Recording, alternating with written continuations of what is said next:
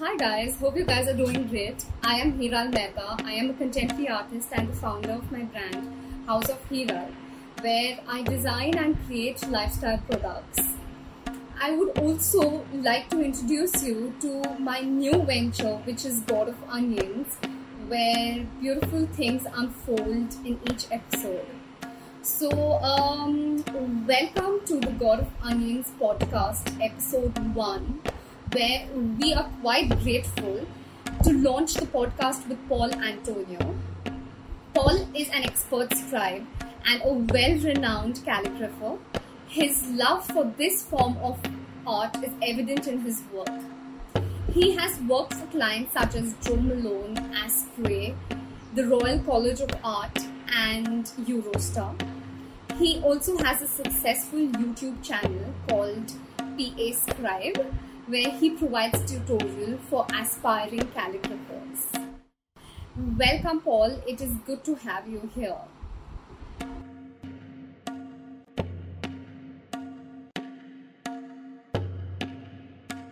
Hi, Paul. Hi, Hiral. So, welcome, Paul. It is great to have you at this platform. It's an honor. So, I'm also going to be launching my podcast, which is called as God of Onions. Firstly, your work is absolutely stunning. And I can see that in your reputation. Matches your performance. Your work is very unique and exceptional. Basically, you have your own style, and that's amazing. I literally love the script and the work which you're doing currently. I think it's very interesting and exquisite. So my first question for you is, how did you evolve your craft in regards to the quality of the work?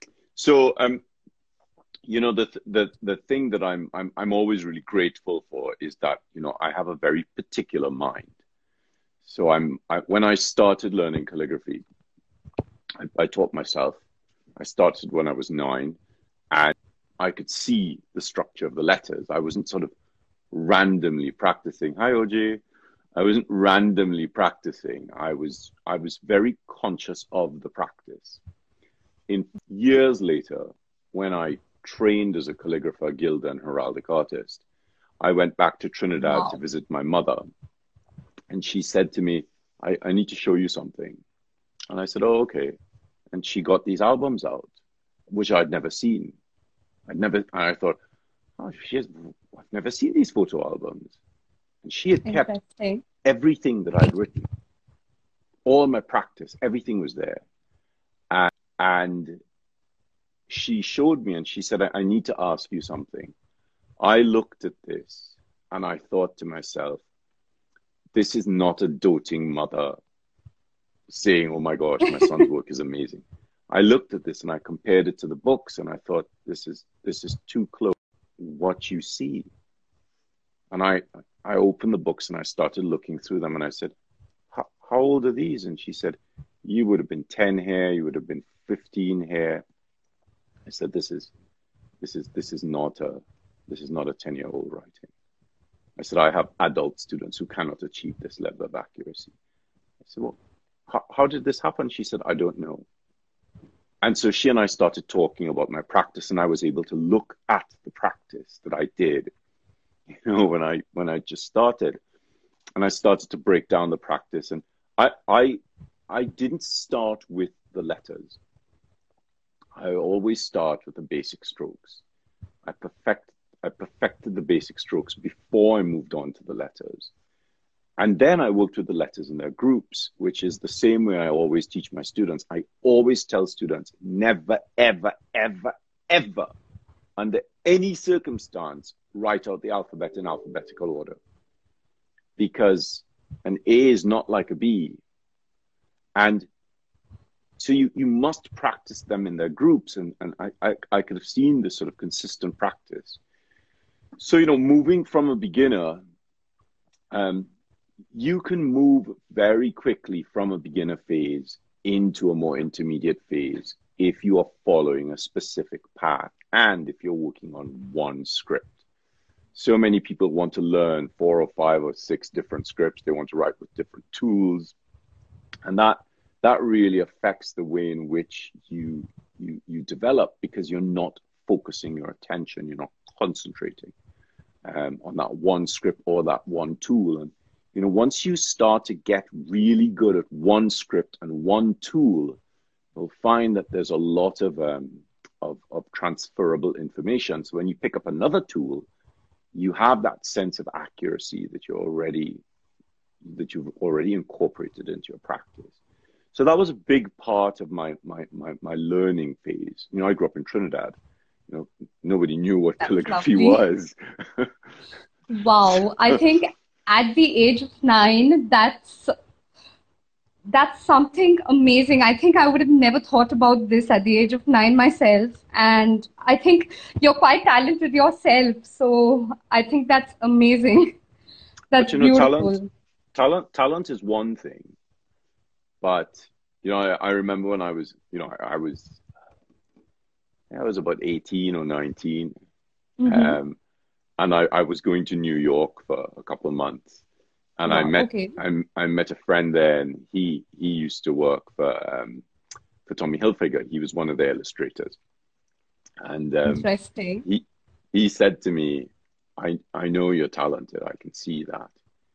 He said, but nothing can do for you what a good teacher will.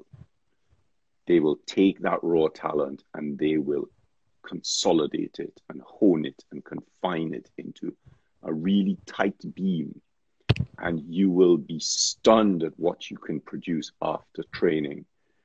And you know, when you're young, you're really sort of conceited and you're like, yeah, I'm really good, you know? And when I came to the UK, I won a couple of scholarships and I went to university, and I was amazed at what my tutors took with this raw talent and what they were able to do with it. So it's not simply a matter of having the talent. You really need somebody to guide you. There are things that a tutor will show you that you cannot discover on your own. You know, I always tell my students, you know, I have a very particular way of teaching. And I always tell my students, you know, I developed my courses online the way I have because we have a lecture on the history of the alphabet, a lecture on the history of the script that I'm teaching on the Sunday. So the mm-hmm. Tuesday is the lecture, it's a lecture looking at the structure of the script from an historical, paleographical, manuscript background, which very few calligraphers look at. And, you know, once you have that sort of knowledge, that underlying knowledge, it helps to support the practice. And so this sort of system of teaching where, you know, at the end of the workshop, I always tell students, you know, I've invented this wheel, which I'm giving to you. So you don't need to invent the wheel. You don't need to go through 30 plus years of research and practice. You can start at the point that I am at now. And I think that's really important for students to understand. And I know it's really great that people want to practice and they want to develop their own style, but you must have an historical background first. Otherwise, you have no foundation. So it's not just about the practice. It's about consistent, good, accurate practice. It's then about correcting the practice. But you also have to spend time making notes about the corrections. What did you do wrong? Why does this not work? You know, lots of people write sheets and sheets of practice and they never correct it. What is the point in doing that kind of work? You're just wasting paper. You have to spend the time correcting it. And then you have to spend the time doing some research. And if you're just writing, it's just pretty letters. There's no structure behind it. So there's a lot that has to come together for you to get to the point where you're really putting all these little skills together to move you in a particular direction. So that's how I sort of moved from, you know, sort of beginner level into intermediate level and into advanced level works. And you know, to be being appointed one of the Crown Office Scribes was really quite a big thing for me. And that every time those scrolls come in, You know, they're really exciting because you're working on vellum. It's the same process the monks would have used historically to prepare it, and so it's really quite wonderful. So that's something that comes in, you know, 3 to 4 times a year. Some of the other projects that I've done in the past, you know, I worked in a pyramid in Egypt drawing hieroglyphs. That was, you know, I think with choosing projects, you have to be really conscious about your skill level, what the project is going to entail, how long it's going to, you know, how long it might run for, whether or not you actually have the level of skill that you need in order to do it, and not have it overrun, and whether or not you're going to enjoy it. And I think that's a big part of choosing a project for me. You know, if I am going to, I really need to think through the project and think, you know, do I really do I feel a connection with this client? Because if I don't feel a connection with the client, then I have to drive the project. If I feel connected to the client, there's a lot of interaction and they have an emotional and energetic investment in the project, so that it's not all coming from me, which is really important. You know, the projects that we're working on now are really quite fascinating because they are my projects. So I had 3 pads come out with Rhodia. The paper is extraordinary to work on. Love the way you work on them. I've seen a lot of videos where you work on them, and it's, you know, even though I'm not a calligrapher myself, it is so healing to actually look at the flow, the way you write it. I sometimes, you know, I just keep watching your videos. I keep scrolling and watching your videos. It's really healing. Thank you. And you know, it's great coming up with projects and with products. I always tell people, you know, my ideas for my products and my projects, especially the new ones, the products that we have coming out, they're mine because I wanted them. You know, when Rhodia and I were talking about these pads, they said to me, why do you want this? And I said, because I want a nice black paper on the market with really fine black lines, because it doesn't exist. So I always think about things that I want. And I know if I want it, then clearly other calligraphers will want it.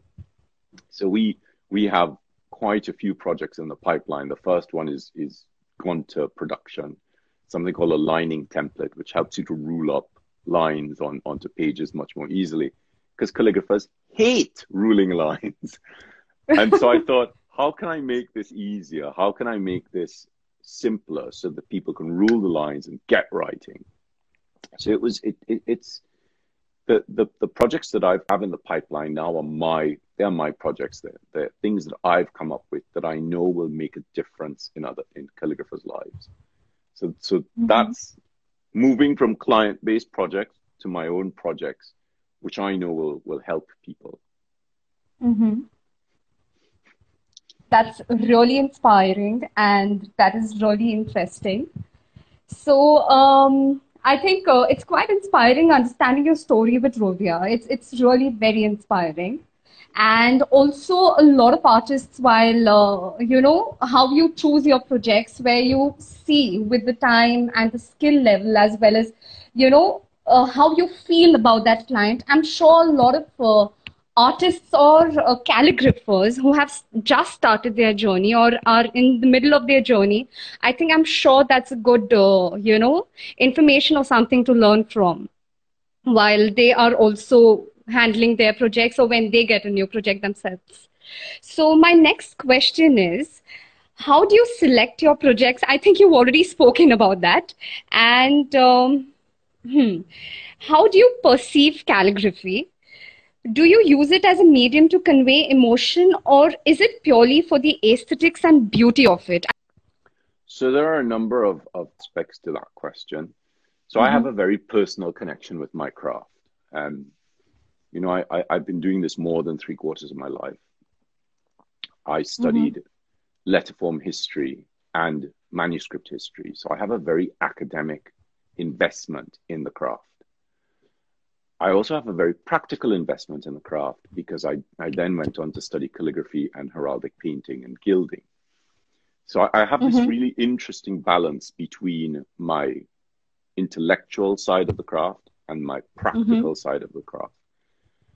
And for me, it's bringing those two together, which is something that's very rare in a calligrapher to have the paleographical background or a paleographer to have the calligraphic background. So from a personal point of view, I mean, I have a great library. I can show you very quickly. Oh, I can. So this is... Oh my God. I think this is... That's a lot. There's more. Wow. And I also know that one of your manuscript is at National Art Gallery Museum. Yeah, I mean, I put my manual in the National Art Gallery because that's where I started my research with it. So the library is really important for me because I do a lot of research on manuscript history and letterform history. And that's both a professional and a personal thing I can quite easily spend. I mean, over lockdown, I stopped posting for a little while because I got sucked into the library. And I would come in because I was in the studio on my own. So I could come into work. I would come in and I would do research. And I just fell in love with the research again. And it's so beautiful to have access to tools and materials that I cannot not only do the research in the manuscripts, but also cut some quills and do some ink testing. And there's tons of vellum and parchment in the studio to test, to actually try and work out what's happening in the manuscripts. So on a personal level, that really brings me a lot of joy.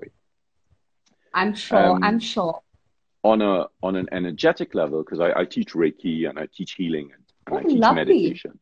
I never knew that about you. I think I did have an encounter with you at Tawad Gallery. I still remember that very clearly. It just feels like yesterday. Oh my God. When there was East Meets West with Mr. Palam. I remember that. Yeah. Oh my God, that was something. It was quite I don't know what that was, but I think I'll surely speak more in detail with you personally, I'm sure. I want to know more about it. So that's quite interesting. And understanding that... That's really interesting that you brought that up because, you know, that came about because Nitika and Zenia? Zenia? I mean, Zenia organized the event. Yes, yes. But when Nitika asked me to do this thing, I spent a lot of time talking with her about how we're going to do it, how we're going to make this connection between the two scripts. You know, I pride myself on the fact that I don't just write Western script. You know, I learned to write Devanagari script. I taught myself to write it years ago because I just thought it was so beautiful. I taught myself to write Sanskrit. I can write in different languages because for me, it's about how the tool allows writing to happen, not just in Western script. And so being asked to do this, to do this exhibition with Achyut was really quite interesting because we had to bridge the gap. And, you know, Western script vibrates at a very particular frequency, as does Eastern scripts. They also have their particular vibrations. And agreed, yes. Being in India, you really feel the flux of energy in India because Indians are so connected to the earth. And of course, I was there at the beginning of the Ganesha Ganpati, which was just insane energetic. I saw that picture. Yes, yes. I mean, I cried in that. We went to the temple, and I was a wreck, and I had to go and teach afterwards because being connected to energy and really being able to feel it is a big part of my calligraphic practice, and I try to bring that into the writing. So when you look at me write, the writing is very rhythmic. It has a really beautiful pace to it so that you can breathe slower and more rhythmically. And so there is a meditative aspect to the writing. So that's on an energetic level. Mm-hmm. And then, of course, there's the practical side of it. You know, mm-hmm. when I'm doing work for clients or I'm doing work for myself, or what does that work feel like? How do I perceive its accuracy and its veracity on the page? And I think, you know, for me, it's how, well, maybe 10 years ago, I used to hate this. I used to hate it when people looked at my work and said, oh, no, we didn't want to print it. We wanted it written. And I'm like, it's written. They're like, are you sure? This looks like a computer's done it. And that used to really upset me. And now I sort of think, you know, you're looking at work that is so accurate that your closest descriptive capacity for it is to compare it to a machine. So that starts wow. to tell you that, you know, the work, for me, the work is, it's about accuracy on a level that surpasses what a computer can do, because the computer has this level of accuracy that's consistent. But you can't feel it. When it comes from a computer, you can't feel it. And so how do we take that level and raise the bar? So so those are the different aspects. Those are the different ways that I sort of perceive calligraphy. That's really interesting. And it's really interesting knowing that you're a healer as well, because I'm a pranic healer too. Wow. I have done Arhatic Yogi. I'm an Arhatic Yogi myself. Wow. And I think even while I paint, I sometimes look at the energy, or I sometimes look at the feeling of a certain thing. I think knowledge is so powerful, like you said, that maybe it brings you to a journey where... I think being an artist or calligrapher, as you're the master of calligraphy yourself, I think it's already being at a higher realm. You're already at a higher realm. I think it's the most beautiful feeling, I think, and it's a beautiful journey. So I'm sure. But when are you? I'm sorry, it's not amongst the questions, but I want to know, when are you coming back to India? Oh well. When are you coming again? I'm sure right now not. Yes. You know, I loved being in India. I had such an amazing time, and there's so much to see. And we, my husband joined me after 3 mm-hmm. weeks of teaching in Mumbai, and meeting some mm-hmm. amazing people in Mumbai, and of course having some utterly insane food. I'm sure. And we left Mumbai, and then we went to, of course, we went to Ajanta, and we went to Elora, and that was. I'm sure that's beautiful. That's such a yes. shocking experience, and the caves still vibrate with so much energy. And then we went up to Jaipur, and we went with a group of people from the hotel to this morning mm-hmm, mm-hmm. prayer, where most of the people from the city go, and they pray at like 6 o'clock in the morning, and we walk through the flower market, and the morning prayer was, I was a wreck when they started praying, and they started the vibes moving around in a circle. I just started, I was shaking so badly.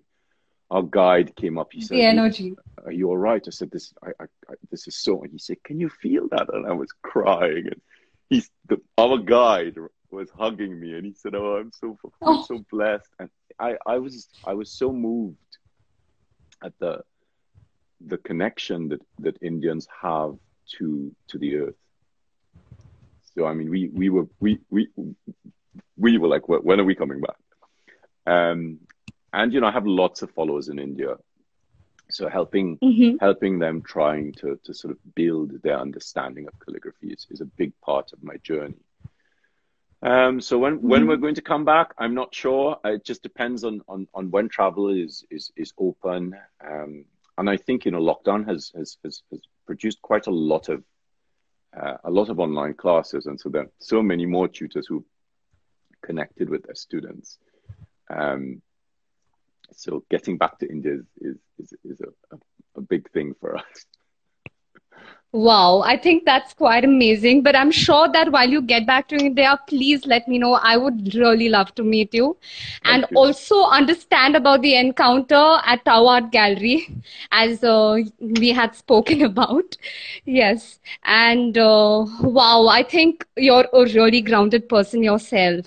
I think if you weren't grounded, I'm sure you wouldn't have been getting those energies or the vibes which you really get at the higher realm. It's beautiful.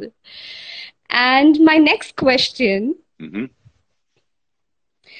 what experience do you have with burnout and how do you deal with it? I think one of the days I had also seen your video where your hand was aching. And I'm sure that, you know, with the passion you have for calligraphy, you must be, you know, learning and writing and doing a lot of things with your personal projects. So I want to know, how do you get out of it? I think there are a few ways to answer this question. I think that you need to not only touch on burnout, but you also need to touch on illness. You know, I was hospitalized with COVID at the beginning of the year. Oh my God, okay. It was really bad. And I have to be really careful talking about it because, you know, the doctor said it was, you know, when you have that kind of brush with something so serious, excuse me, you really struggle to talk about it because it's still so fresh. I couldn't write. Oh my God! Couldn't write. I mean, I remember when I got home from the hospital, when we got out of the taxi, I couldn't. We live a short block from the main road, and it's maybe a 30-second walk. It must have taken me about 10 minutes to walk, and Tim was supporting me, and my legs were so weak. And I remember when I was finally able to go downstairs to the kitchen, you know, the walk downstairs from the bedroom to the kitchen, I would run down the stairs. It could quite easily take 10 minutes. I was so weak. And I was in the kitchen, and we have a little list of what food we have in the freezer. So by each drawer. And I was trying to write with a normal pen, and I couldn't even write with the pen. I was so weak. I couldn't form the letters. And I started to think, I won't be able to write again. And I had neuropathy in these fingers. I lost sensation because of COVID. Okay. And so when I finally managed to get into the studio, I did a video sort of talking about, you know, I had so many messages from people, and I just wanted them to know that I was okay and I was getting better, but it would take a long time to post. And I didn't look at the video. I just did it. Tim said to me, "Well, go in, you do the video, and we're coming home." I saw that video, yes. It's a 10-minute walk to home. It took us 45 minutes. Tim had COVID as well. So it took us 45 minutes to walk to the studio. And we got in, and I had to sit for like an hour just trying to catch my breath and then trying to remember how to set the phone up, and my brain wasn't working. And I didn't even know how to do a live anymore, because your brain is just, nothing's working. And I sat down and I did the video and I posted it. I didn't even look at it. And when we finished, Tim said to me, "That's, you can't look at your phone again. You're too tired." And then we had to walk back home. And so, you know, it took another 45 minutes to walk home. We got into the house. I was exhausted. I had to have a nap for 2 hours. And then I thought, let me just look at the messages. And I had so many people say to me, I couldn't even watch this. I was so broken watching how ill you were. I couldn't physically watch the video. One woman said to me, the only reason I watched it was because I had to share in what you were going through, because you took the time to make the video, she said, but by the end of it, I was a wreck. So it took me like a month. I think even I could see half of it because I could not take watching the full video myself. And then it took about a month and a half to come into the studio, and I couldn't physically write. I couldn't control the tool. So I basically had to train myself to write again, like how I teach my students. I went through the same steps. Oh my God, okay. So, you know, talking about burnout, I think it's important that we also talk about illness, because there's so many people who come to calligraphy because of illness, and they struggle to write. And I think, you know, a lot of us, for a long time, we've not recognized that this is a problem. Mm-hmm. So I started building this course, which, you know, I'm going to do this online course, a free online course about how to practice when you're struggling with illness. And from a burnout point of view, you know, when you're working constantly, you have to consider, are you doing your work or are you doing somebody else's work? Because doing someone else's work can really cause you to start to resent the craft, because you're not doing it for yourself, and they might be calling you and pestering you and demanding this and demanding that. And you start to resent this thing that you love. So you have to recognize that. And you have to take a step back from it. Otherwise, it will make a break in your craft, in your passion for your craft. And you know, I totally agree with that. Yes, I worked constantly for a long time, and I got to the point where I couldn't do wedding work anymore. I couldn't deal with crazy brides and demanding fashion houses and nobody seemed to care for the fact that it takes time to do this.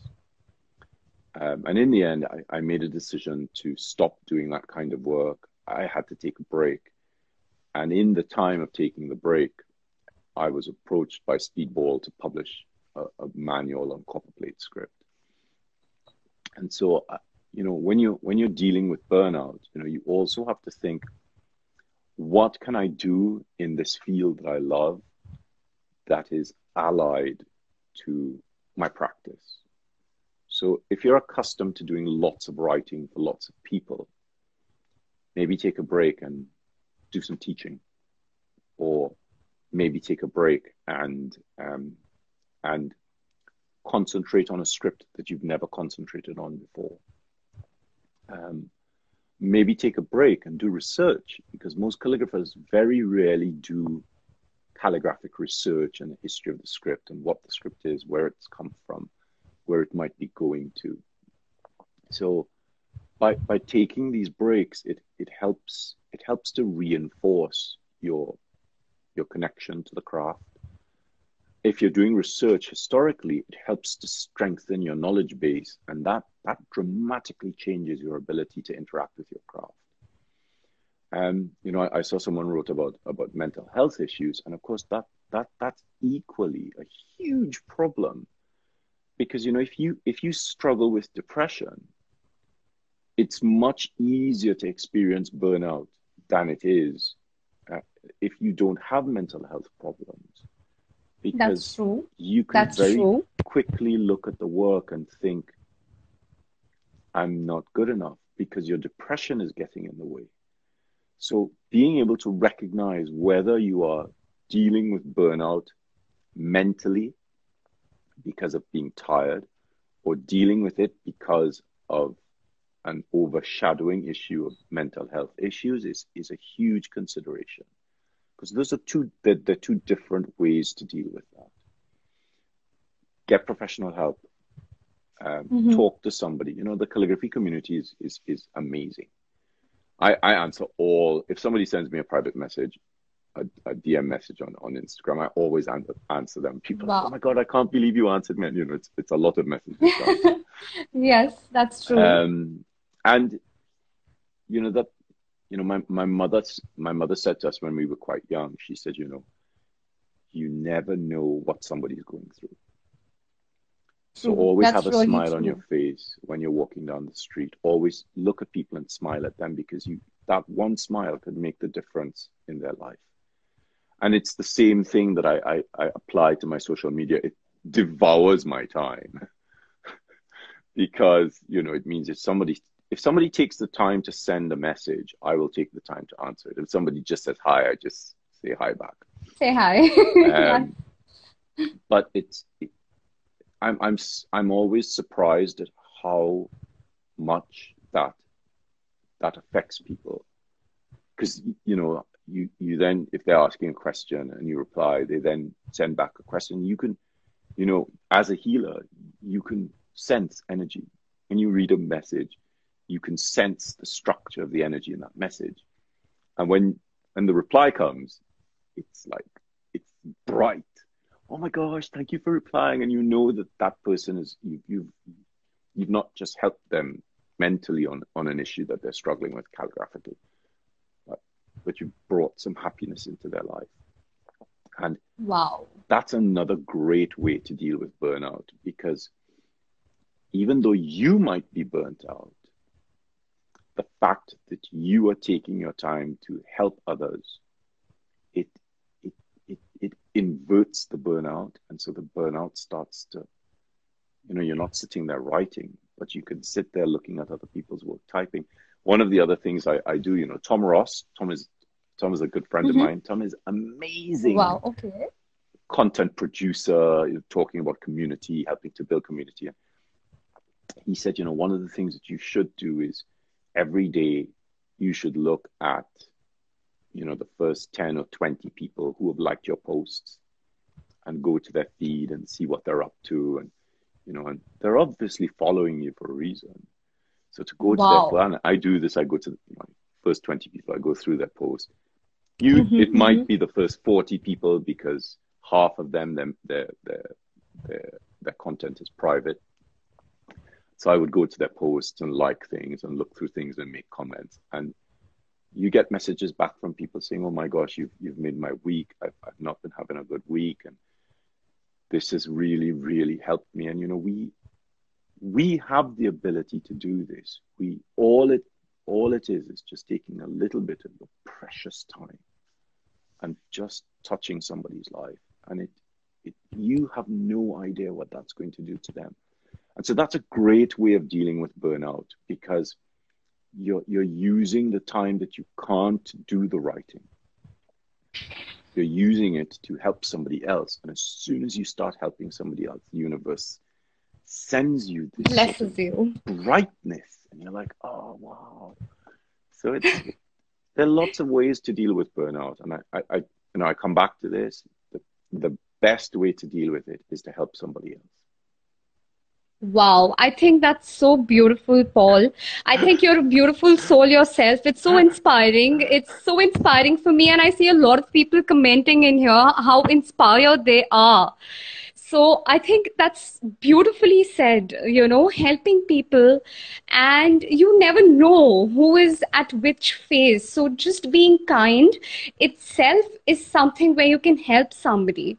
So I really believe in that. And I think you're an amazing soul yourself. And I'm sure that you are connected to your own soul, I'm sure, with the way you say, the vibes which you get, and, you know, with the energies which you get. I'm sure you're connected to your soul. And I think that's beautiful. Thank you. That's so very much. Beautiful. I'm just running through these comments because, you know, once the live is finished, the comments now disappear, which is, yes, which is they a disappear. Real shame. Yes, I think a lot of people have asked me that I'm going to save this video. Yes, I'm going to be saving this video, of course. I mean, it has to be saved.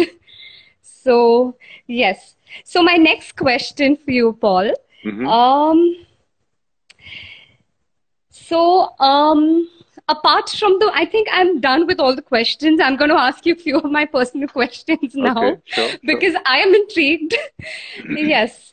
So, I'm sorry, a lot of people must have asked you. I want to know, how did you, when did you get the first project? I'm sure you've been working for more than 20 years from now. 20 years? Oh, more than 20 years. I'm 46. More than 20. Oh my God. I'm so sorry. I'm so sorry. my first project, you know, I grew up in Trinidad. One of the things about growing up in a developing country, in a small developing country, so, you know, I was born in '74, and so there's no internet. The number of books are just so limited. There was one book on calligraphy on the island, just one book. In all the bookstores, there was one book.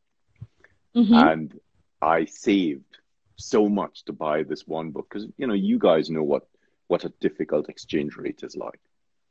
You know, in Trinidad, the exchange rate was 10 to 1, and this book was £12.99. So, you know, it was $150. And if you think a bottle of beer in Trinidad was $2.50, well, back then when I wanted to buy the book, it was $2. So this book could have bought you 75 bottles of beer. Wow. A massive exchange rate. Wow. I remember, and I loved books as a child, and I would go into the bookstores, and everybody in the bookstores knew me. And I would go into the bookstores, I'd say hello to everybody. It's like, you know, it's a little boy, hi, hi, hi. They're like, I was really careful. So they would let me touch the books. And if I picked a book that I wanted, they knew I would buy it. So they would put it aside, and I would go in every Friday, and I would ask them to see the book, and I would sort of look through it, and I'd give it back to them.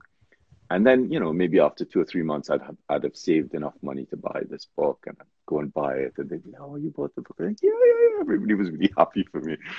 And there was this one book, which was more expensive than any other book I wanted to buy. And then I opened the book, and I remember, oh, I still have the book. Where is it? It's over there. Yeah, it's over there. And I opened it. Interesting. And the double-page spread of the book was a double-page spread from Albrecht Dürer's work for Maximilian I. And this manuscript made me decide, this is what I want to do. Wow. It was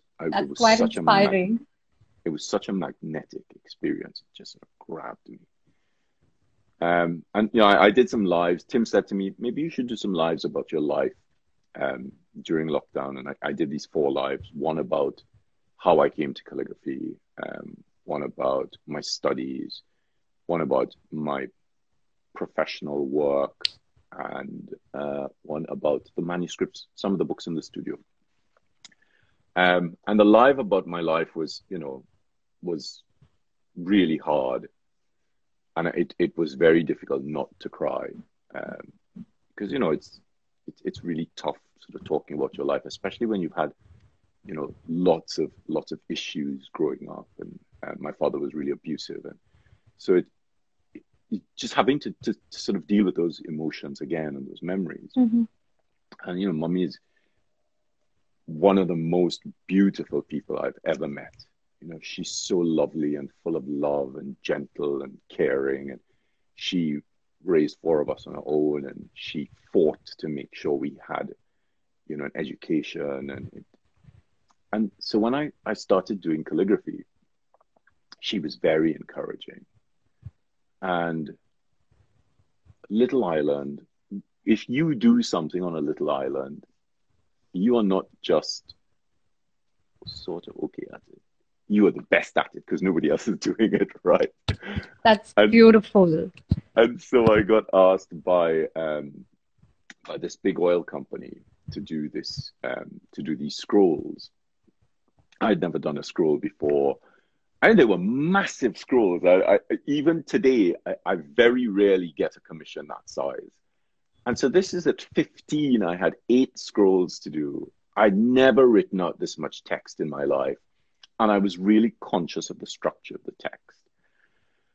And so I very quickly had to up my game. I had to figure out how to rule carefully. I had to figure out how to write accurately. And, you know, true to form, they always need it yesterday.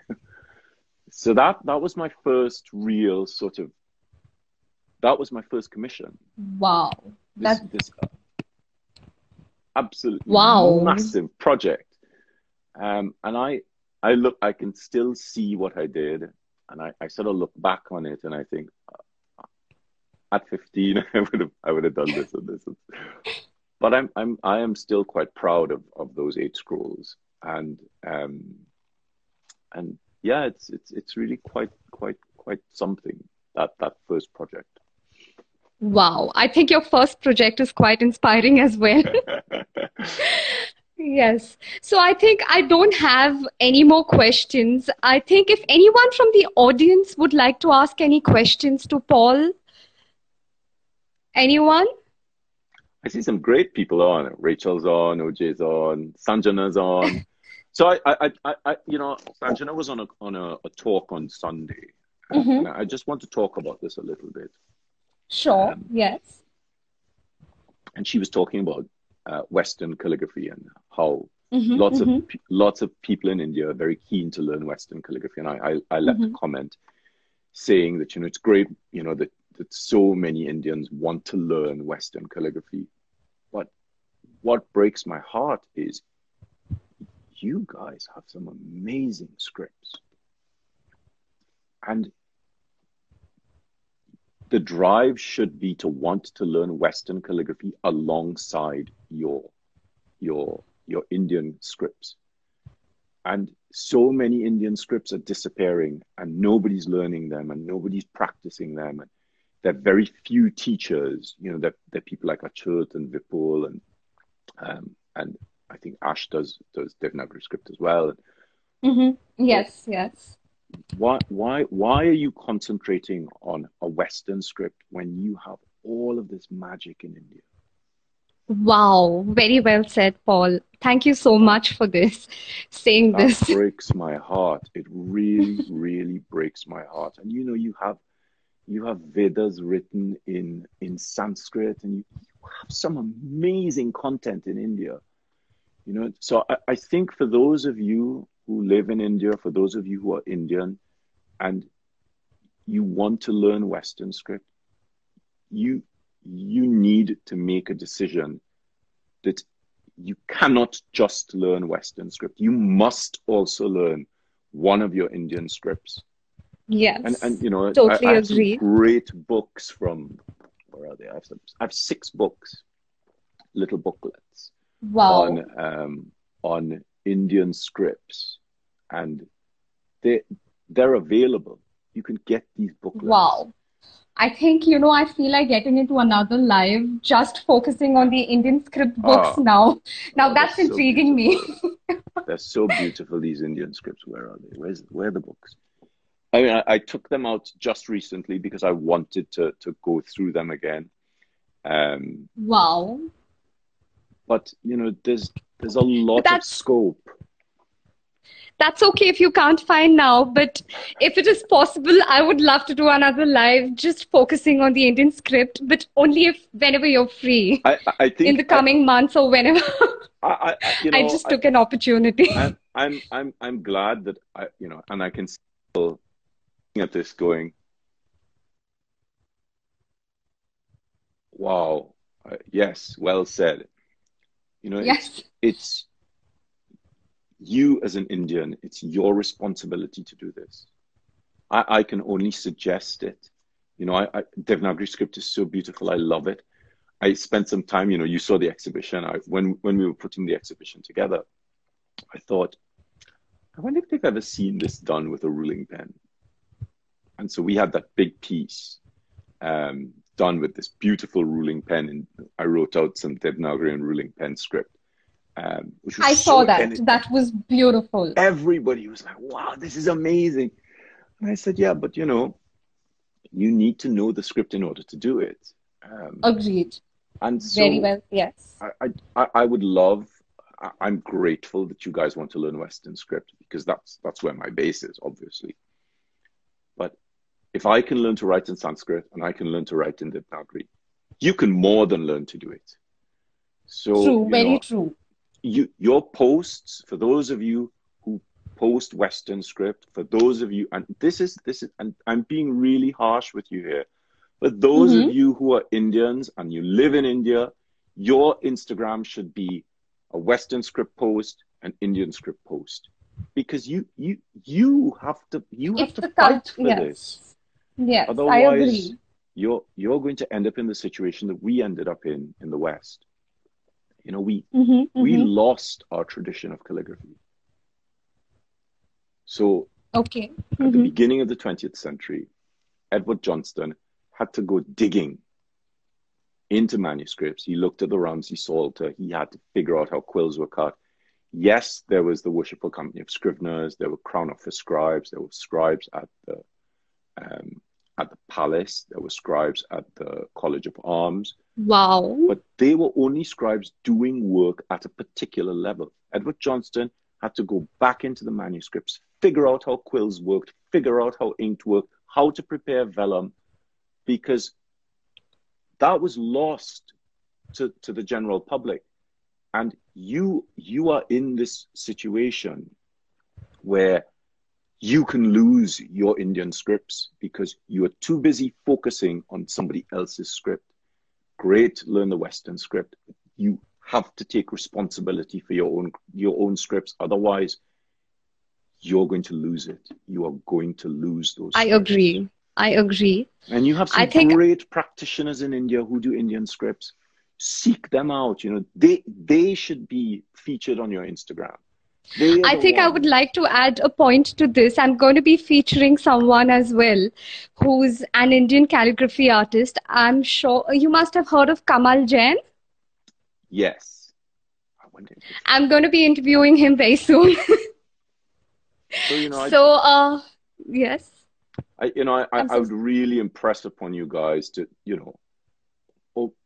maybe start a hashtag, where it's, Indian scripts, or you say Indians, hashtag Indian scripts, hashtag Devanagari script. Now, obviously, there are Devanagari script hashtags already.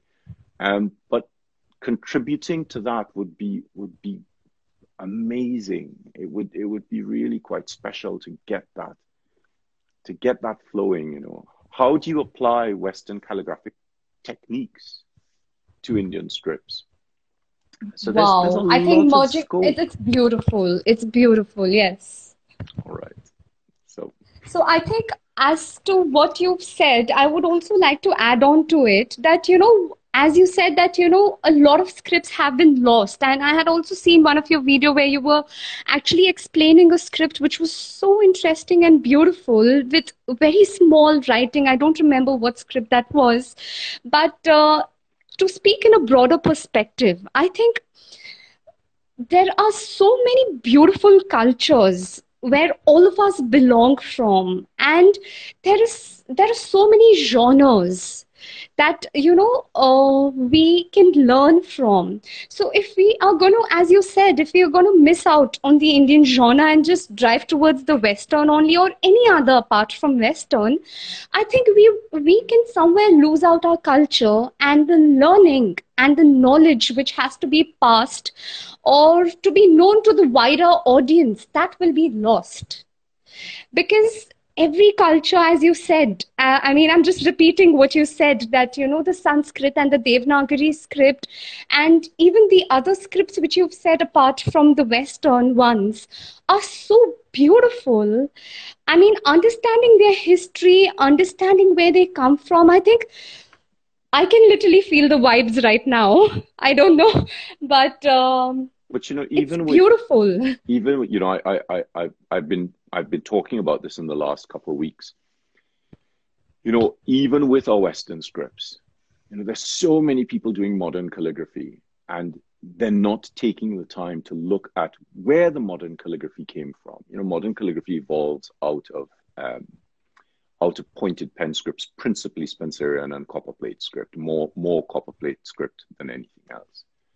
You can't do modern calligraphy without knowing a little bit about Copperplate script. And because people are not being responsible in their learning, because they're not being stewards of the craft, that information is problematic because, like I said earlier on, it's not just about pretty writing. Having that background really helps in consolidating, but more than that, having that background really ensures the longevity of the craft. And that's the key.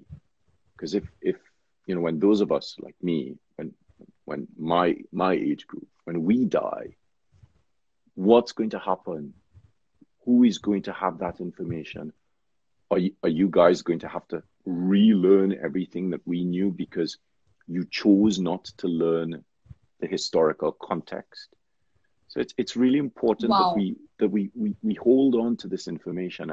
And similarly, in India, you know, you're losing scripts. Every month you're losing scripts. You know, there's some little old woman in a village that's very difficult to get to, and she's the last person who speaks that script, that language, that dialect, and it's never been recorded. And once she goes, that's gone. So there's a wow. lot. I think there's more to be done in India around Indian scripts than there are to be done than there is to be done in the West, because we went past that threshold and we lost it. You cannot lose those. You cannot lose. I agree. I think beautifully said. Yes. So someone's asked, which Indian calligraphy, which style of calligraphy do you prefer the most? I think Vimal Parmar, I know him. You know, it's the same thing with Western script. People say to me, which is your favorite script? When you get to a certain point with writing, there are no one script is better than the other. Each script has its own fascination, and it's about how to figure out what that fascination is to connect to it. Because if you start thinking true. One script is better than another, you will never want to progress from it to something else. So that's true. All right. So I think as much as I would love to have you and ask you more questions, because, you know, with every passing time, it's getting more and more interesting and getting me more and more intrigued. But looking at the time now, and I'll have to now finish this really fast. So I would really like to thank you, Paul, for, you know, as you said that you're always available in your DMs. And, you know, as you're always, I mean, I have a lot of gratitude that you actually, you know, are here for my live today at my platform. It's an honor. Thank you so much. Thank you so much for being here, Paul. And the ones who do not, I'm sure everyone knows you. You all can follow Paul at PAScribe. I mean, I don't have to say more. And guys, as I'm launching my new podcast, which is called as God of Onions, which is pinned over here, please follow me there. And my main motive is to interview the masters. And I have started with Mr. Paul Antonio, where he's the master of calligraphy himself. And it was beautiful, beautiful understanding the journey from where you come from. I think I'm quite inspired by you. And I'm sure that I have a lot of questions. Again, I'm reiterating at Tawad Gallery, what exactly was that? So I think I'm going to take that personally. So thank you so much, guys. And sorry, there's one last question come up. Steve Jobs was inspired with calligraphy and he bought that art to his innovative product. I'm so sorry, Paul. Do you have anything to say for that? This is more of a statement. I mean, that's exactly what happened. Okay, yes. This is more of a statement. That's true. I think we actually use a lot of different writings, calligraphy writings in there, like Arial, or a lot of writings are there in there. So perfect. Thank you so much, Paul, to talk. I mean, it was beautiful understanding your journey. And thank you so much, guys, for the support and being here. Brilliant. I would, so I think I will. Super. Have a good day. Yes. Thank you so much. Thank you so much, Paul. Bye. Thank you. Bye.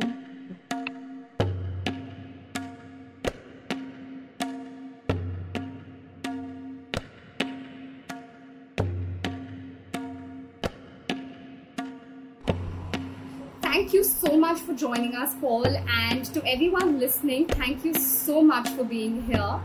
You can find Paul Antonio and see more of his work on Instagram at PAScribe, on Facebook Paul Antonio Scribe, and his YouTube channel is PAScribe. Thank you so much, and tune in next time to see which artist we interview next. You can find us on God of Onions on YouTube and Spotify and at the rate God of Onions, which is GOD_OF_ONIONS on Instagram. Thank you so much, guys.